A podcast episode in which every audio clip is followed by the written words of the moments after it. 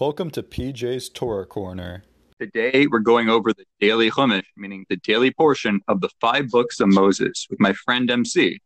We're also going to mention Rashi, foremost commentator on the Torah, and his explanation of some parts of this Torah portion. So sit back, relax, and learn something. Take it away, MC. All right. So today's uh, today's section of the weekly Torah portion is the sixth section of Parshas Ha'azinu. In this portion, uh, right before the Jewish people are about to enter the land of Israel and on the brink of Moses, before Moses passing away, uh, God commands Moses to tell over a prophetic song to the Jewish people. Uh, in this song, Moses calls heaven and earth to witness uh, as to the kindnesses that God has done for the Jewish people up until now and the blessings that he will continue to give to them as they go into the land of Israel, but also warns them um, that if they forget God and they stray from his commandments, that there will be negative consequences that result. So, up until this point, um, Moses had enumerated some of the, the punishments that will that could potentially come upon the Jewish people if they don't follow the commandments and the subjugation that they will suffer at the hands of their enemies, but ultimately mentions that they will that the Jewish people will realize that their true source of protection is from God and they will turn back to him. So going into today's into today's section, um, Moses quotes God and God as saying that God sw- swears an oath using literal using like using metaphorical language of raising his hand in oath and says that God saying, as I live, meaning in the language of an oath, uh, that he will repay back the enemies of the Jewish people who subjugated them for the cruelty that they inflict that they inflict upon the Jewish people, and will ultimately exact judgments measure for measure. They use a lot of interesting lang- a lot of a lot of very interesting language here. Um, they they use they, they mention in terms of arrows. Um, the language was used about shooting an arrow as far as the punishment, but here now it's used to refer to exacting punishment. Um, Rashi cites um, the rabbis saying that the, the, that God is not like a human being, where if a human being fires an arrow, the arrow has been shot a distance and he can't retrieve it, whereas God he can shoot the arrows and then bring them back in the sense that he is able to then go back and exact measure for measure for what for what happens. He then Moses then says um, that that in the time when God that, that when the Jewish people return to God and God returns to them and bring restores them to their to their to their to their former state of greatness um, that the nations of the world will praise the Jewish people for having clung to God through all of their difficulties and seeing now in their redemption being returned to their land and to their previous state and that is where the section ends for today. Great. Thanks, MC. So now for questions. So my first question, MC, is why do you think Hashem takes an oath that he's going to repay those who inflict cruelty on the Jewish people? As in, why not simply say that he will? Why why uh, effectively take an oath that he will? Hmm. I can't say for sure, but I think having in the form of an oath really cements it that this is that this is going to happen. I mean, it it, it really just when, when it, it's one thing for somebody to say. I mean, obviously we're talking about like God here, not a person, but I mean it's it's it's one thing when when someone says you're going to do something, but it's another when they put in an oath. An oath is is is is it's it's an oath. I mean, it's it's in it's set in stone. Like this is this is a it's a promise that's going to hold, and it's very it, it's it, I think it's it really just it, it really drives the point home that you know it's of reassurance that God isn't going to isn't going to abandon the Jewish people. Huh.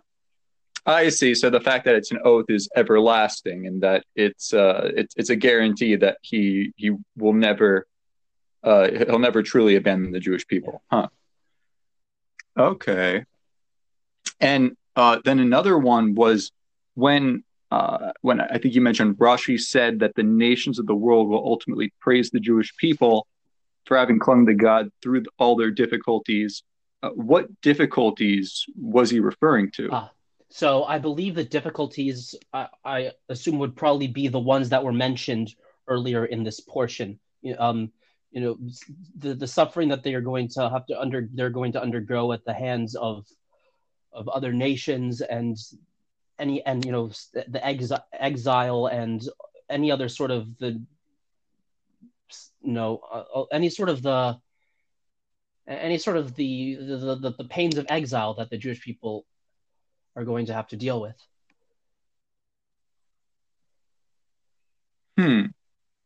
Well, I guess what I'm wondering is that that seems to to, to mean that the that the Jewish people in exile will cling to God, as in, uh, while their exile, uh, uh, I guess, while their exile is a, a result of them faltering in that mm-hmm. regard, then is it is this? I mean, does this part of of the Rashi uh, of Rashi's comment uh, indicate that in exile, the Jews became closer to God again, clung to God in exile in their in their difficult situations. So what Rashi did say is that they clung they they they they clung to him amidst all their their troubles.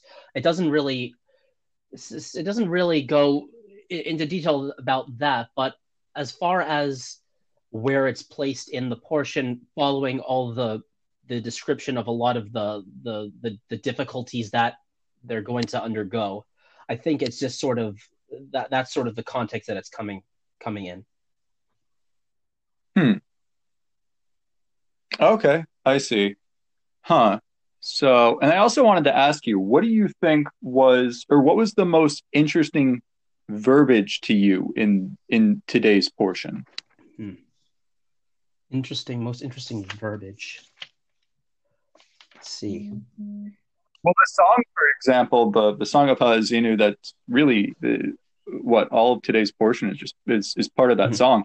Uh, it, I mean, it's poetry. So I, I, I was curious, what was the most, what verbiage did you, uh, well, maybe a little bit of a stretch to call it poetry, but it's something yeah. of the sort.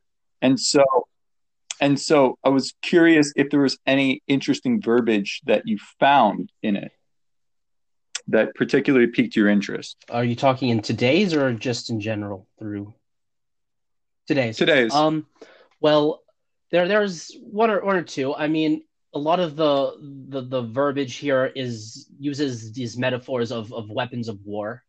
I mean, uh, I mentioned in the description that he uses this this metaphor of arrows, um, as which I which I thought was kind of interesting. Um, there's also another thing he says at the end. So in the last piece where he talks about the you know, God when, when it talks about God returning the Jewish people to their their previous state, it, it mentions how he's going to appease the land. And I, I, thought that's very I thought that was very interesting because the the idea is that the, the when the when the, the Jewish people are in exile and they're not in the land, they're they're suffering and the land also suffers because they're not they're, it's not with this is what the God promised in the land. Allow the land is is bereft of them, and so I think this is kind of beautiful idea that he's saying that he's he's, he's going to he's going to appease the Jewish people, but also appease the land with them. That bringing them back to the land is going to be uh, a, is going to be a comfort to both to both the land and the and and the Jewish people returning there as well. Wow, you're, you're saying that by saying that he'll appease the land, it's uh, it, it, indicates something of the the Jewish people's connection with the land. That just as the Jewish people are at a loss without their uh, w- away from their land or without their land, the um, in a sense the the land also is at a loss without the Jewish people. Yeah, that's a good way of putting it. And so it's it's a there's there's huh. sort of a I guess with the with with with the the end of the exile there's there's this reciprocal comforting I guess. Huh. That not only do the Jewish people regain their land, but the the land regains its yeah. people. Oh, that's beautiful. Wow. Uh, yeah. Thanks for your time, MC. I really enjoyed. Great. Thank you. Great. This has been PJ's Torah Corner. Have a great rest of your day.